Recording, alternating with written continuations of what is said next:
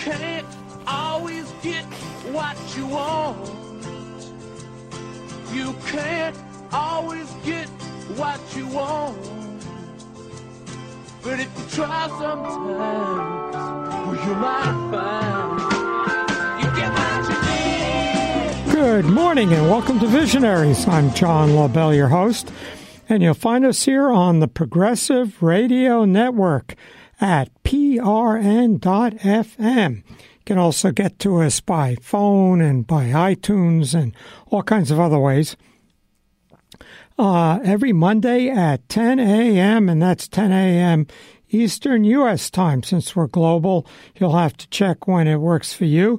And you can catch all of our back shows, including this one, uh, in a day on our archive at visionaries.podbean, that's P O D B E A N dot com.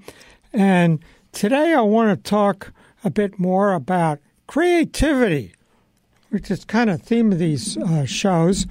And I recently gave a lecture to a seminar at Columbia University, and we looked at enemies of creativity.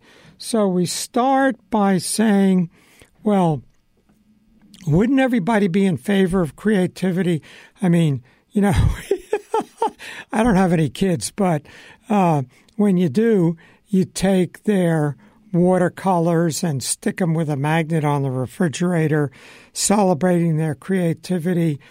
And everybody talks about how children are creative and the education our education is to uh, stamp out that creativity. So we sort of think of ourselves as being in favor of creativity, but uh, real creativity brings about something new. And what does something new always usually do? And that uh, is that it does away with something old.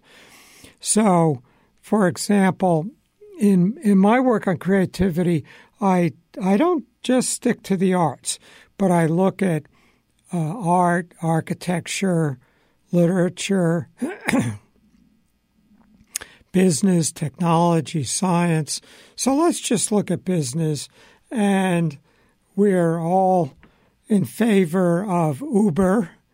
Um, well, maybe we're not all in favor of Uber because look at the way the yellow taxi cab picks on Uber. Certain cities around the world have banned Uber. And here's this uh, you know, we built this uh, infrastructure in America that's totally dependent on the automobile. So, unless you're in a city like New York where you can walk everywhere, if you want to, you're a young person, you're going to go to a bar, you get there by car. How do you get home? You drive home drunk. That's the only way. Well, today you can call an Uber and not have to drive home drunk. So, all kinds of great things about Uber, but the yellow taxi cabs industry is not too happy about it. And what was the yellow tab? Yellow taxi cab industry, but a state sponsored monopoly uh, with artificial state sponsored scarcity. So taxis began with being licensed. Well, maybe, you know, are we going to live, depending upon how libertarian you are, are we going to allow anybody to drive around and pick up fares, you know, including criminals and potential kidnappers and etc. So, okay, so they're licensed. So the license is in New York called a taxi medallion, and those are issued by the city. I don't remember the exact numbers, but maybe originally in the 1930s there were 75,000 of them. Remember my uncle um, in, during the Depression, there was no work, so he and his buddy each saved up 75 bucks, or their wives did, and for $75, you got a medallion from the city, so now you could operate a taxi. And for 75 bucks, you got a used car. And so they were, you know, one of them drove 12 hours in the day, the other one drove 12 hours at night, and they managed to, for a while, scrape together somewhat of a living. Now, those medallions recently were going for a million dollars. Well, my my uncle had hung on to his. It might have been a good investment, but what happened was when you no longer wanted to drive a taxi, you'd sell it. Well, the city should not have allowed that. They should have said, you sell it back to the city for $75 and uh, someone else can buy it for $75. And if there are too many people wanting to buy them, so you sign up on a waiting list. And like getting certain apartments in New York in the old days, you'd be on a waiting list. And instead, the city just let you sell it. And it kept going up in value until they were selling for a million dollars, and ordinary people couldn't afford them. So then it became a business, and a business would uh, have a thousand medallions and a thousand taxis, and it's probably more today. But you go in, you give them a hundred dollars, and they give you a taxi for 12, 12 hours. And you could do what you want. You could park it in front of your house all day, or you could go around and pick up fares.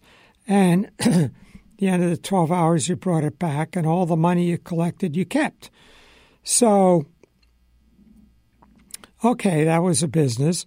And so, one, one of these, uh, one of these, whatever, speculators had bought a thousand medallions at a million dollars each. That's a billion dollars, which he had borrowed from uh, bankers.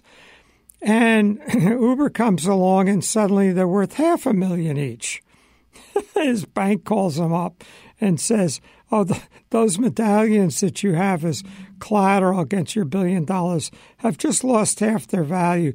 Could you send over a check for a half a billion dollars to, you know, to back up your loan? so he's bankrupt. So it's just one of a million possible examples of creativity creating something new and but destroying something old. And maybe Uber's only the beginning because there are two things we're looking at. One is electric Ubers, hopefully someday get all that pollution out of the city. And the other one is self driving Ubers. So, wow, what will that mean? And uh, two weekends ago, the New York Times Magazine section had the entire issue on self driving cars. I'm a slow reader, so I'm halfway through it. I'll talk about it more when I finish it up. But there are major, shall we say, sociocultural implications of this. There's one section on uh, sex and self driving cars. and it's a little bit tongue in cheek. But that was a big issue. Marshall McLuhan talks about that. And he talks about how to say the automobile was a horseless carriage doesn't really get it. He says it's more a front porch on wheels. And you know, you think about what that means, and it's a way of understanding a new technology, among other things. Automobile created the, I don't know, what's the term, the adolescent.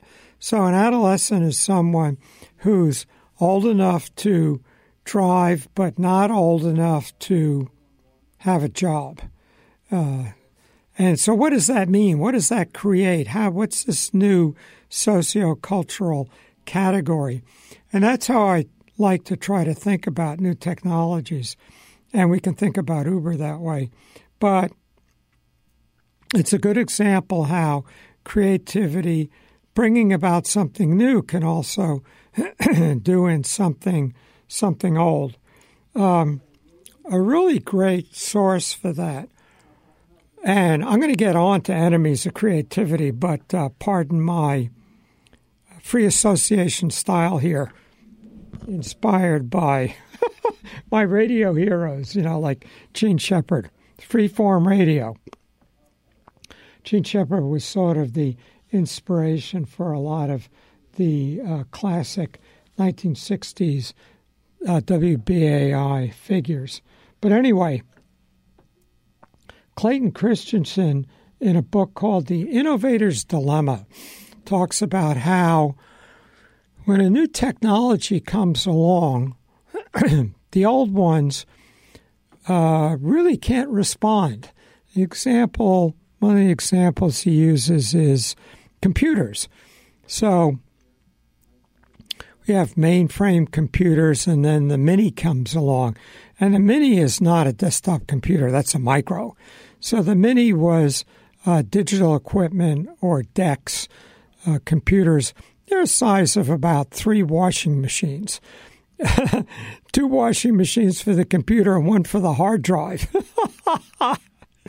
you open the door and it looks just like a washing machine in there. You lower this huge cylinder into there. That's the hard drive.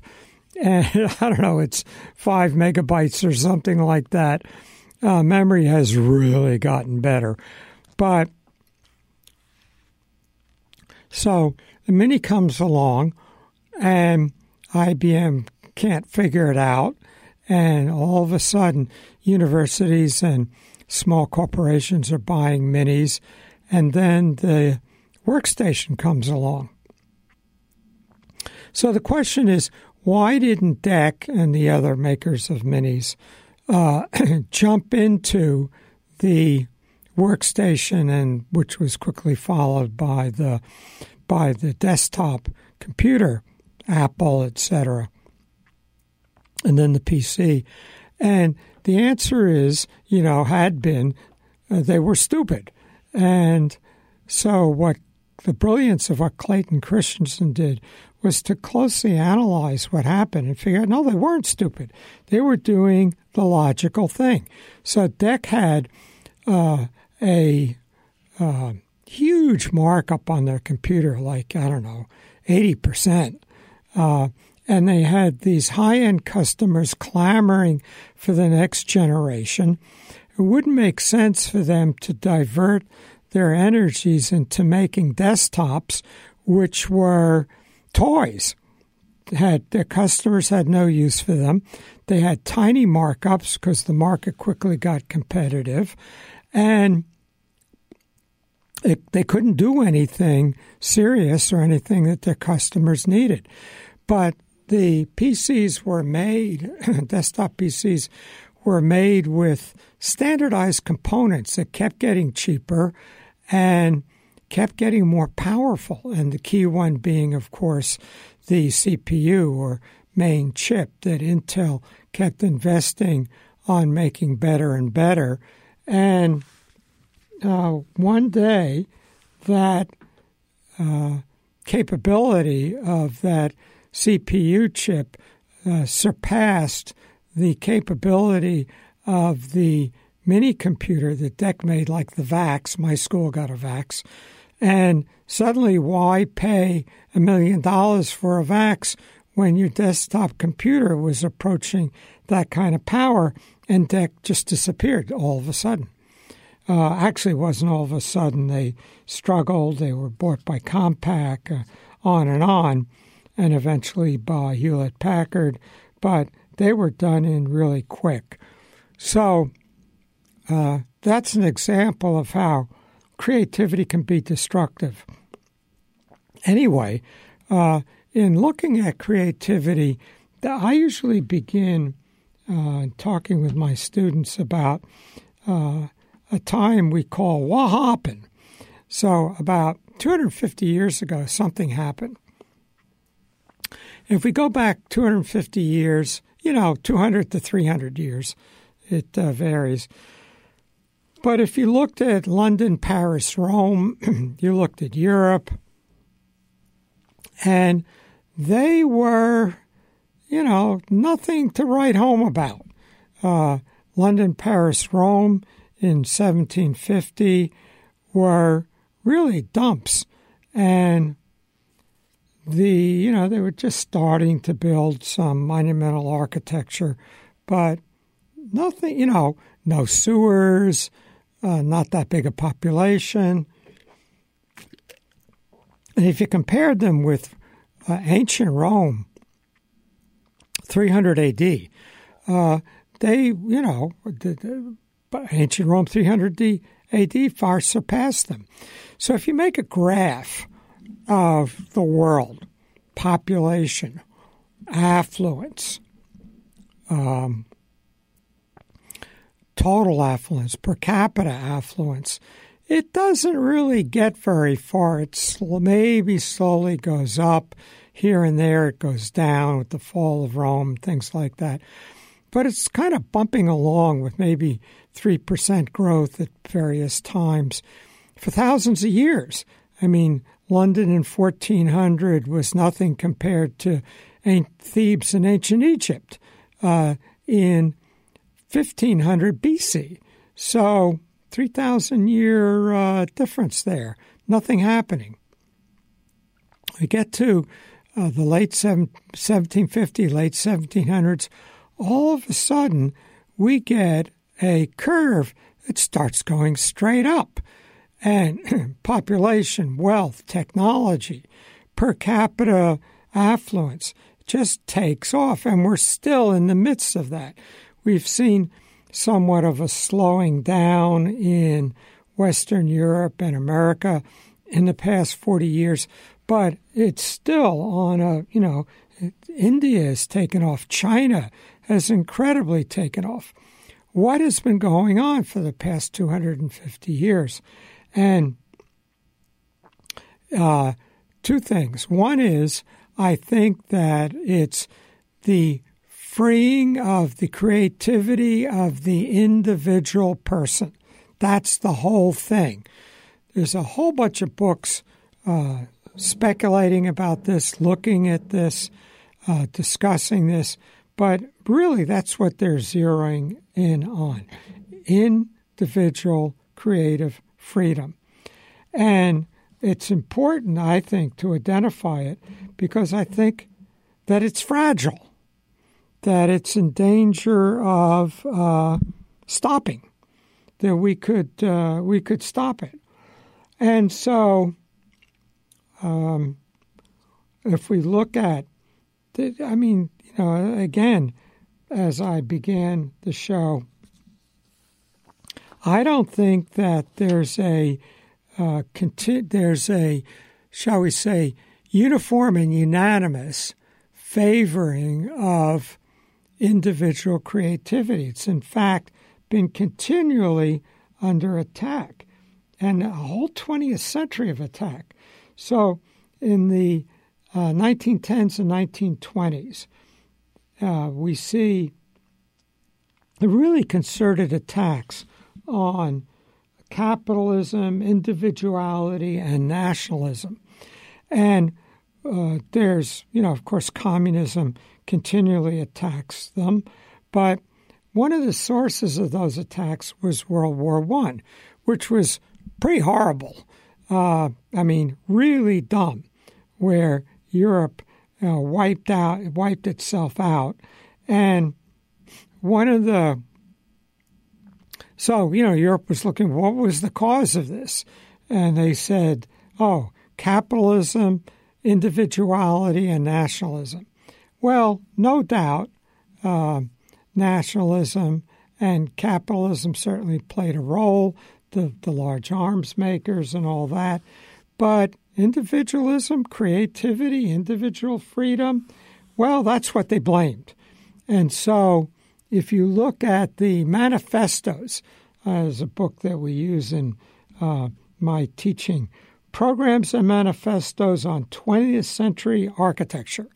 And the modern architects, starting 1900, tended to write these manifestos inspired by, you know, political manifestos. We condemn all of the bad guys. We assert uh, all of our good stuff. Uh, that's the tone in which they were written. And we find, to an extent that actually shocks us today, uh, a, a tax on individuality, individual creativity, and freedom. Uh, now, how could architects uh, who are artists be attacking creativity. Well, that was the fad, so they all joined in. And particularly Europeans were advocating everybody should live in white boxes, you know, uh, prison cells of, uniformity. And 1930s saw the National Education Association, who um, dominate our education to this day, teachers union, uh, are attacking again individuality. They said in the future, work will be in groups, so education should suppress the individual and promote groups. And we see this. Um, um, talk about it later, but something it's called this curious gregariousness. All the kids have to work together in groups. We have to, and for you notice that um, rich people see to it that their kids get the individualistic opportunities in high end prep schools. But in the public schools, everybody's encouraged to work in groups. In the 1940s, we saw the um, fascination with the anti hero. So, Arthur Miller's Death of a Salesman. Yes, there's things that, about Willy Loman individually that he did uh, and his son did uh, that led to their condition. But it's also, you know, how the community's not supporting him.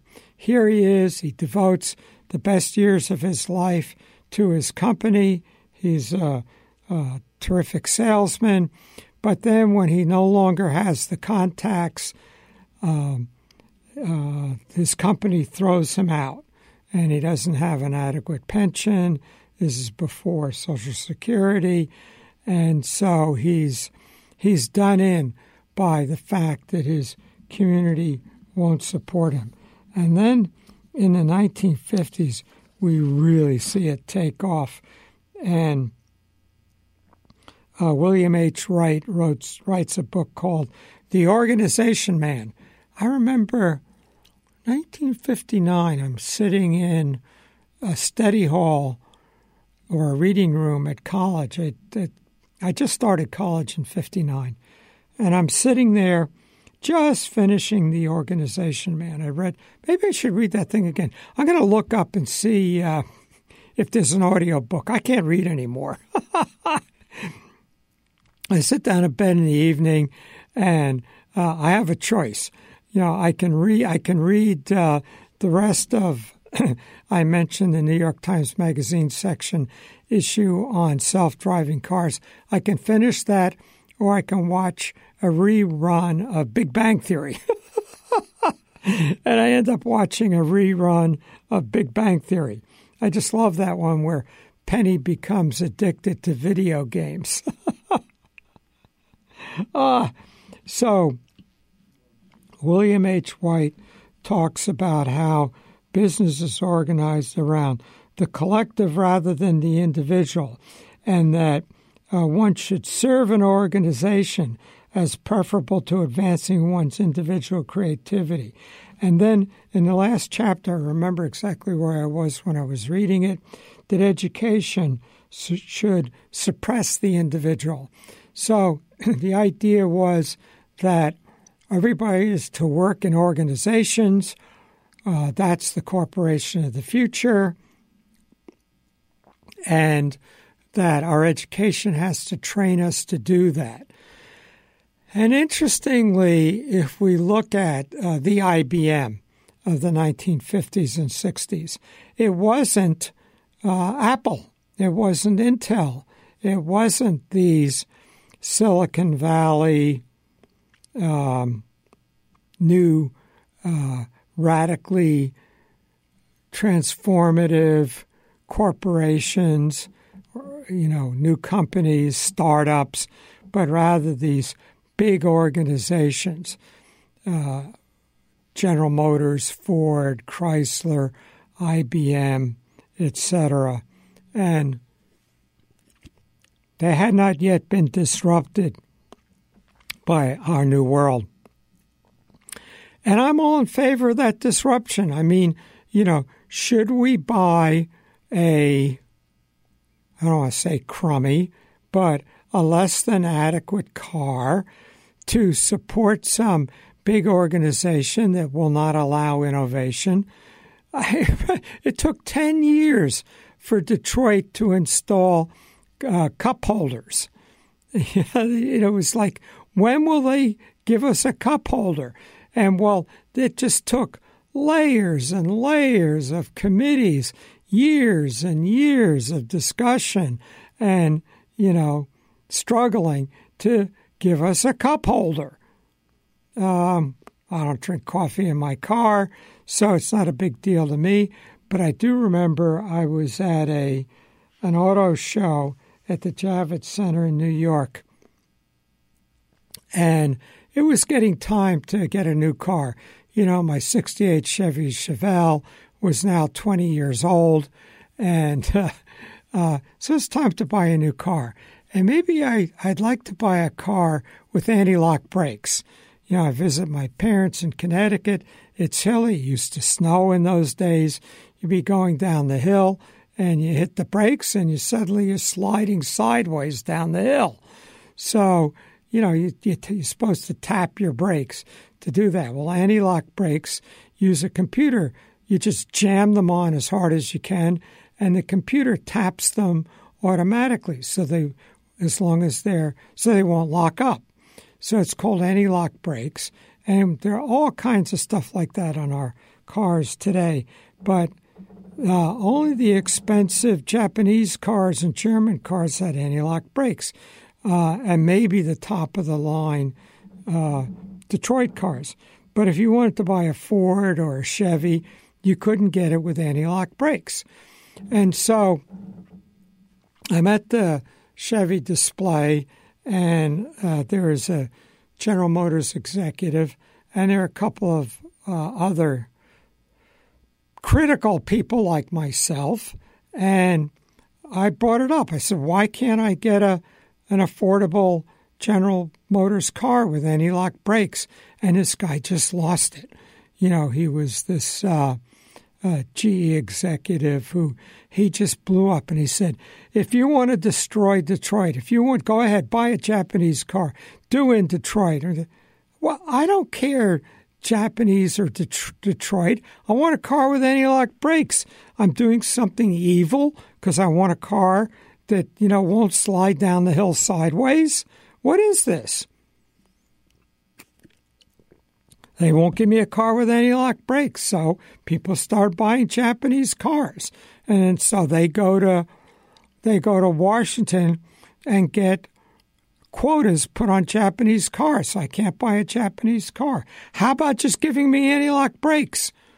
I remember around that time, my father in law bought a, a, Chevy, and the clock was, you know, every week he, the clock ran five minutes fast and he had to turn it back.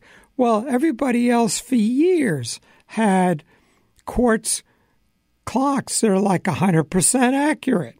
Well, not as accurate as today's. Today, my clock is tied into, you know, the world clock in Boulder, Colorado. so it's interesting. I sit there looking at my iPhone and looking at the clock on my car, and they both click to the next minute exactly the same time because they're getting the time not by their own internal mechanism, but from satellite. Okay, great, that's an improvement. And the quartz clocks from the from the 70s, you'd have to reset it every three or four months because it would be a second off. But Chevy couldn't even put that in their car. They had this electric clock that was running ahead five minutes every week. My father in law says, How'd they manage that? How'd they manage to get a clock mechanism that won't keep accurate time? No one else has that. They had to go out of their way to find that.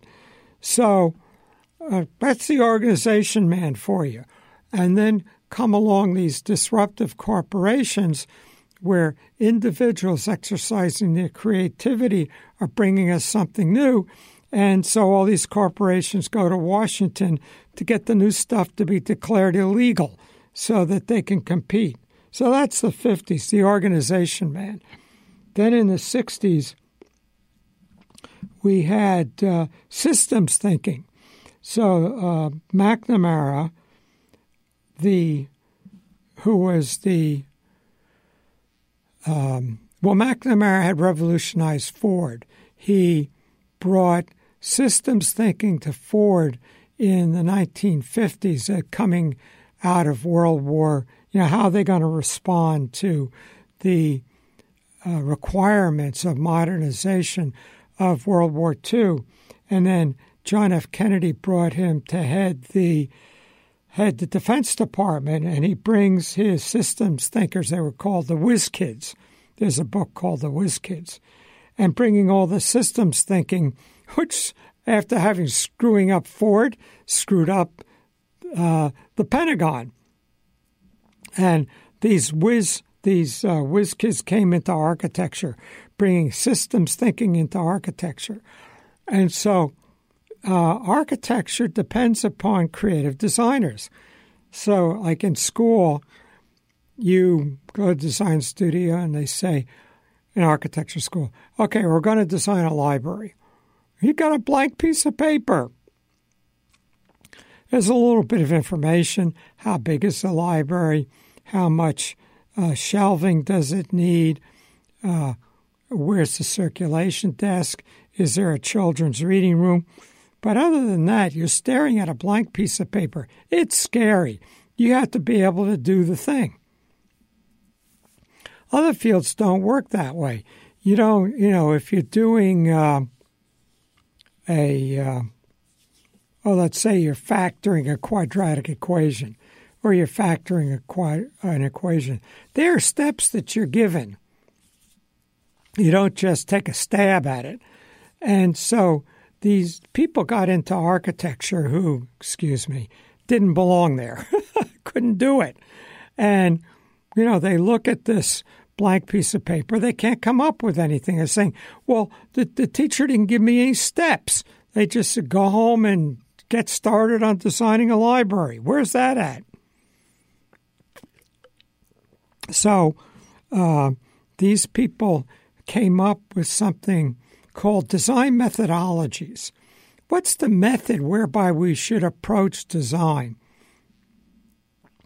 And there's a book, uh, I'm going to see if I can remember the name of the book, but there was a key book, and this became a Bible to the design methodology people. And these people said, well, we can create a series of steps, which if you follow these steps, you'll get your library or whatever other building. And so these are the people who couldn't design, but they came up with design methodologies. And then I went to the schools and they say, We're the design methodology people. We want to do a design methodology course in, uh, in first year. And the school said, Okay, that sounds cool. That's new. That smacks of computers. That's okay, we'll do that. And so all the schools started getting design methodology courses, and nothing happened. Didn't help. So the schools would talk to the design methodology people, and they said, Well, you know, we're teaching this design methodology course, but the people teaching first year design won't use it. We have to take over first year design. Uh, and the school said, Okay. So, in about a quarter of the schools in the country, they took over first year design. At the end of a year, nothing happened. Students still couldn't design a library. So, we meet with the design methodology people and they say, well, you see, we present all the tools in first year, but it gets implemented in second year. In the second year, faculty won't uh, won't do any, won't have anything to do with us, so we have to take over second year. And schools said, fine. So in about a school, quarter of the schools, design methodology took over first year, took over second year, and the students still can't design. And they said, you know, you can guess where this is going. So they take over third year, they take over fourth year, and at the end of four or five years, most architecture undergraduate schools are five years, You have students who are now experts in design methodology, but have never designed a building because this stuff doesn't work because creativity comes from an individual, not a method. So now you have all these people coming out of school who've never designed a building, can't design a building, but they're real experts in design methodology because they've had five years of design methodology. So they go out to all the schools saying, We want to teach design methodology. And the schools say, Okay, that's cool. I mean, it sounds smacks of computers. Computers are the new thing. What the hell? And so an entire generation of architecture students get ruined by design methodology until finally it's figured out it doesn't work and everybody gives up on it. Not before ruining the lives of an entire generation of architects who are only good for one thing, which is teaching design methodology. So that's what came of system thinking in the uh, in the 60s. In the 70s, we got postmodernism. So uh, these uh, French thinkers, Derrida, Deleuze, Foucault, were reacting against existentialism. Uh, Michel Foucault, you know, objected to Jean-Paul Sartre's uh, talk, lecture, and essay. Existentialism is a humanism, and uh, Sartre was advocating total freedom that we are in no way determined. Now, that's a tricky issue. I mean, obviously, there are ways in which we're determined, and there's a whole other uh, school of approach, which is we're determined by our background, we're determined by our ethnicity, we're determined by society, we're determined by our synapses, we're determined by our brain chemistry. And Sartre knows that. But uh, on another level, we're free to make choices. That defines our humanism, our humanity. And so, this aspect of uh, of existentialism uh, becomes highly controversial, and we get the um, existentialism followed by structuralism, which looks at the structures in our experience, and then the post structuralists who challenge that. And so the post structuralists contend there is no self. The identity we experience is a product of competing fragmentary and contradictory interactions. You might recall last week we spoke with a colleague of mine, Michael Silver, who's an architect and uh, consciousness expert. And I asked Mike, what do you think the unconscious is? And Mike thinks, uh, holds with, I think, a, a dated approach to consciousness. Consciousness is our awareness. And he thinks the unconscious is kind of a mechanistic, computer like processes in the uh, brain that uh, pop out occasionally.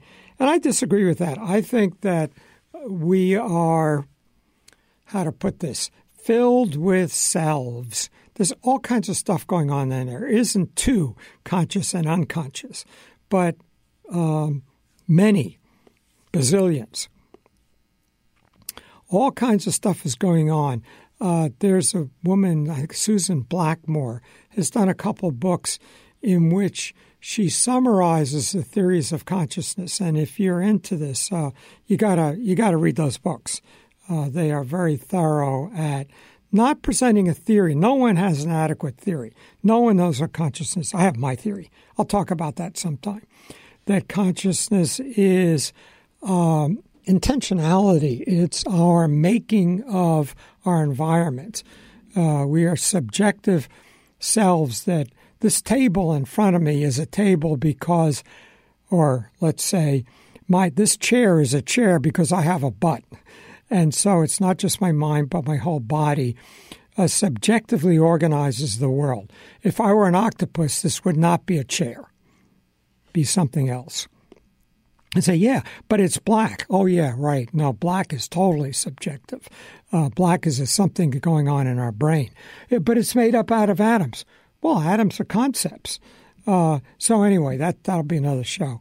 But uh, getting back to uh, consciousness, and obviously there's lots going on in there, and uh, I think that the European phenomenologists, particularly Merleau-Ponty, did a great job of looking at all this. Uh, European Gestalt psychology was uh, getting an excellent grip on this and then got lost in post war American behaviorism, American and British analytical philosophy and behaviorism, sort of. And we're now just with cognitive psychology getting back to actually looking at our minds. What goes on? What do we do?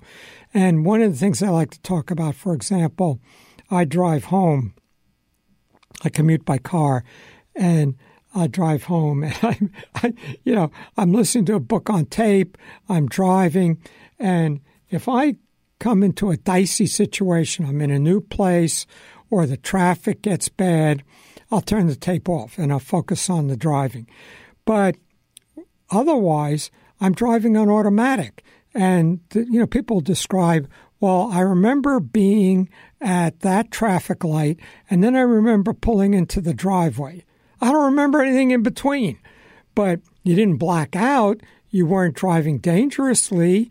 You were, you know, you were another level of your consciousness was operating the car, and it's one that didn't report to, uh, it didn't store an awareness level that you now uh, you now have, and even awareness.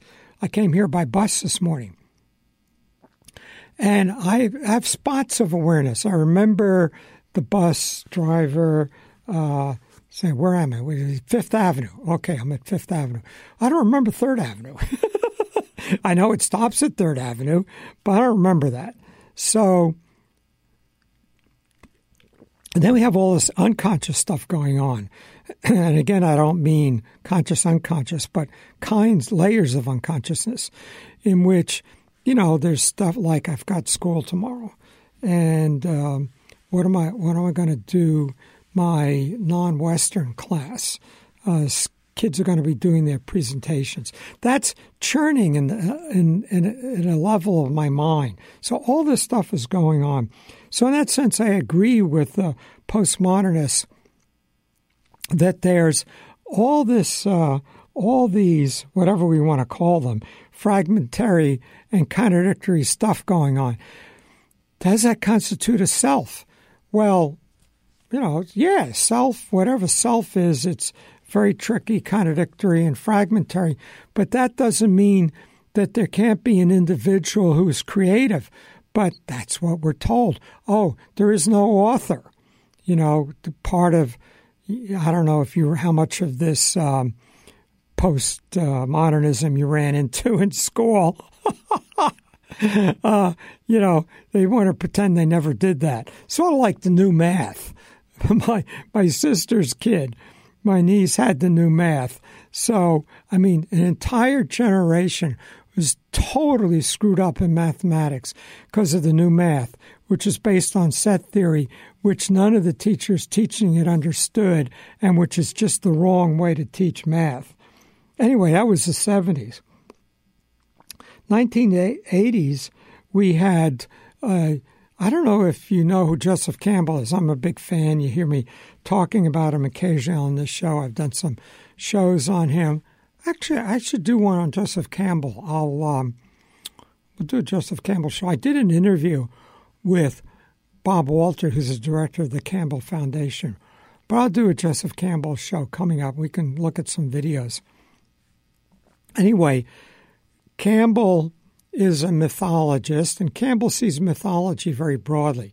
You know, it's it's an approach to literature, art, fairy tales, religion. He lumps that or groups that all together in what he calls mythology.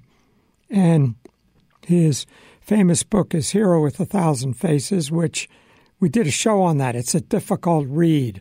Uh, read the writer's journey first. or actually, no, go to YouTube and watch my introduction to Campbell. But anyway, which if you just search John Lobell, Joseph Campbell, uh, I've got about four or five YouTubes on Campbell and movies, the hero journey and introduction, etc.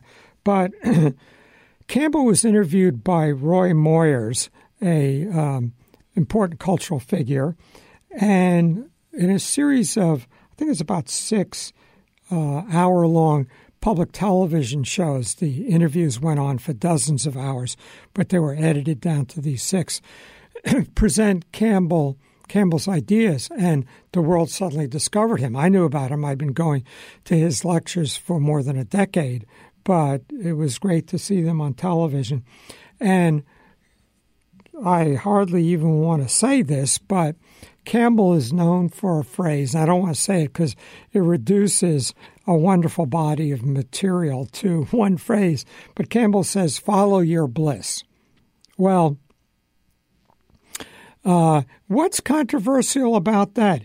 Every speaker at every graduation ceremony uh, tells the students, you know, follow your passion. Uh, don't go where the money is. Go what's, you know, whatever. Uh, so Campbell says, follow your bliss. The culture went nuts. And right wingers were saying, you can't do this. Everybody will take drugs and drop out and left wingers were saying, you can't do this. Everybody will become a banker and get rich. And uh, what, now, so what's the alternative? That a that the society, right wing according to the right wingers, left wing according to the left wingers, should tell young people what to do with their lives. They shouldn't be trusted to decide for themselves. I mean, We've built an entire civilization on that, and it was pretty successful. And a lot of people, both on the left and the right, are trying to do that in. In the 1980s, doesn't stop, does it? We had communitarianism. Now, I think communitarianism is kind of a, you know, gentle socialism. Everywhere socialism has been tried has led to uh, utter poverty, the latest being Venezuela, but they keep bringing it back. So maybe you know they figured to give it a new name. Communism gave it a bad had a bad name, so they said socialism. Socialism developed a bad name, so now they call it communitarianism. And communitarianism is seen as you know more more broad than socialism. You might say socialism's an economic theory. Communitarianism is a cultural theory, a whole social and cultural theory. But communitarianism holds that we're the consequence of layers of relationships and therefore should be subject to layers of obligations and restrictions. Now, that's true. Um, it's true that uh, somebody who I won't name said, You didn't build that. And he was misinterpreted. What he meant was, he didn't mean you didn't build that company. He said that company is dependent on things like roads, and you didn't build the roads, which is true. Uh, we all together build infrastructure that support us and our enterprises. Now, the question is where do we put the emphasis? In other words, do we build an infrastructure? Infrastructure meaning roads, but communication systems, schools, uh, you know, stores where we can buy food, the whole thing. Do we build that? And are we as individuals here to serve the infrastructure? Or is the do we create the infrastructure to support the individual. That what is your ultimate value? Is the ultimate value that each individual should be able to identify and manifest their full potential. And we create infrastructure to help that happen. Uh, and of course, we all have to chip in. It's called taxes. No society has ever questioned that. That we can question how much, but I don't think anybody has ever said we shouldn't have taxes. So, communitarianism sort of wants to put its thumb on the scale in a particular direction. Today, uh, we look at education. We keep hearing level the playing field. Now, that has a meaning. You know, if we say help all disadvantaged students, help all, whatever term you want to use, weaker students achieve the best they can. Uh, I would say sure. And there's all kinds of ways in which people can achieve and all kinds of things that they can achieve. And they can all be different. And some will become, acquire many uh, degrees and become a professor and live in poverty, like me, uh, relative to uh, a lot of other people. And some will drop out, become plumbers, and get rich. Uh, so, you know, one way of life I don't think is better than another, but that an, our educational system should help each individual achieve their full potential, whatever that may be. But level the playing field doesn't mean that. Level the playing field implies that there are holes in the playing fields and bumps in the playing field. And you should fill in the hole and get rid of the bumps. You know, we can't have too many people achieving too much. Well, I think that's disgusting. I think that if some people have a potential to achieve a lot, we should root them on and help them achieve all they can. And if some of us are not so good in math, uh, we should get help. And we should have an education system that uh, that does both. Look at some recent books. Uh, there's a book by Sandel, Justice What's the Right Thing to Do? Mega bestseller, most popular course at Harvard. Over a thousand people enroll every year. Uh, does that? How do they fit? They have an auditorium that big. Uh, my school doesn't. It was a PBS series, and it uh, uh, ultimately its philosophy is communitarian. The commons should control not only what we produce but also our creativity. Now, again, you know what we produce. Yeah, taxes. No, nobody has ever questioned that, but you know, uh, in France, the highest tax rate is 75%. And if you accept the Laffer curve, Laffer curve says if you tax at 0%, you'll collect zero. Government will collect zero money. If you tax at 100%, the government will collect zero money because no one will do whatever it is you're taxing. So somewhere between zero and a hundred, there's an amount, there's a percent that will produce the most income for the government. And let's say that uh, 70% will produce, 75% will produce a certain amount of tax revenue for the government, and uh, 20% will produce the same amount because at 20%, more people will pay taxes and they'll do less to avoid the taxes and all that. Well, that's a whole other discussion, the Laffer curve. But there are people who say, well, we should tax at 80%. You say, well, wait a minute. Um, 20% will produce the same revenue. Yeah, but we want to punish those people. They're making too much money. We can't let them keep the money. Well, that's going to, well, I, I'm not too happy about people that, uh, you know, have a dozen yachts, but uh, is it worth suppressing economic growth in order to punish those people? Yes. Well, that's the French idea. And then they wonder why they have 25% unemployment. and, uh, you know, so um, that's communitarianism. We can't let uh, we can't let people uh, uh, achieve too much, and then we have Outliers, The Story of Success by Malcolm Gladwell. These are all like mega bestsellers. And Gladwell is um, uh, claims that success comes from circumstances, how and when we're born, to the 10,000 hour things, you know, that uh, uh, practice, etc. So, um, you know, the idea that there are remarkable individuals who remarkably achieve, he doesn't want to write about that. Uh, and what he writes is really interesting. I, I don't disagree with it. I just don't think it's the whole story. He begins by looking at hockey players.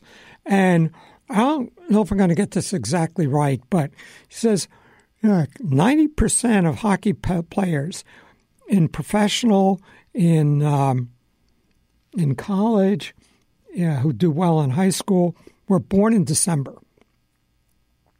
That's weird. Is this some weird astrology thing? And no, it turns out that uh, that you let's just say you go into I don't know. I'm not going to get these numbers exactly right, but you'll get the point. You go into first grade uh, when you turn five years old. Now, someone will be five years old in January. Someone will be five years old in December. They both go into first grade.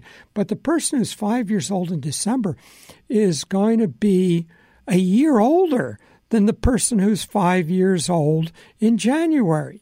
You know, 11 months older. So they're going to be bigger, stronger, older, more mature, and they're going to do better at hockey.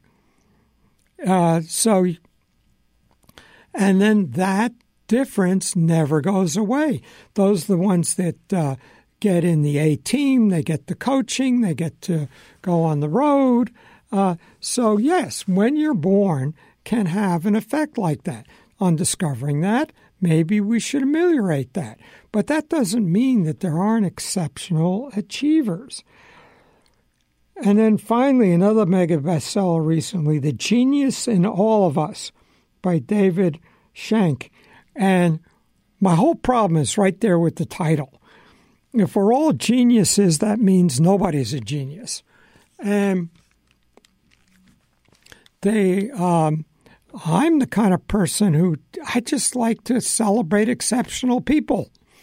You know, yeah, Mozart put in 10,000 hours, but he was good before the 10,000 hours.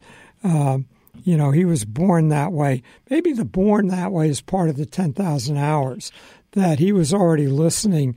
Both his mother and father and older siblings were musicians. So he was listening to music in the womb. So it started getting implanted uh, right away. But anyway, those are some of the enemies of creativity. They're with us to this day. We like to celebrate entrepreneurs uh, some of us are fans of Elon Musk, but economists today denigrate entrepreneurs. So let's end with uh, uh, the book Quiet by Susan Cain. Quiet, the Power of Introverts. And she talks about the new groupthink, the insistence that all creativity comes from this curious, gregarious place. How about just going into a corner, being alone, thinking and coming up with original ideas. So, hey, our time's up. This is John Lobell. Our show is Visionaries. We're here every Monday at 10 a.m. New York time. Tune in again or log in again next week.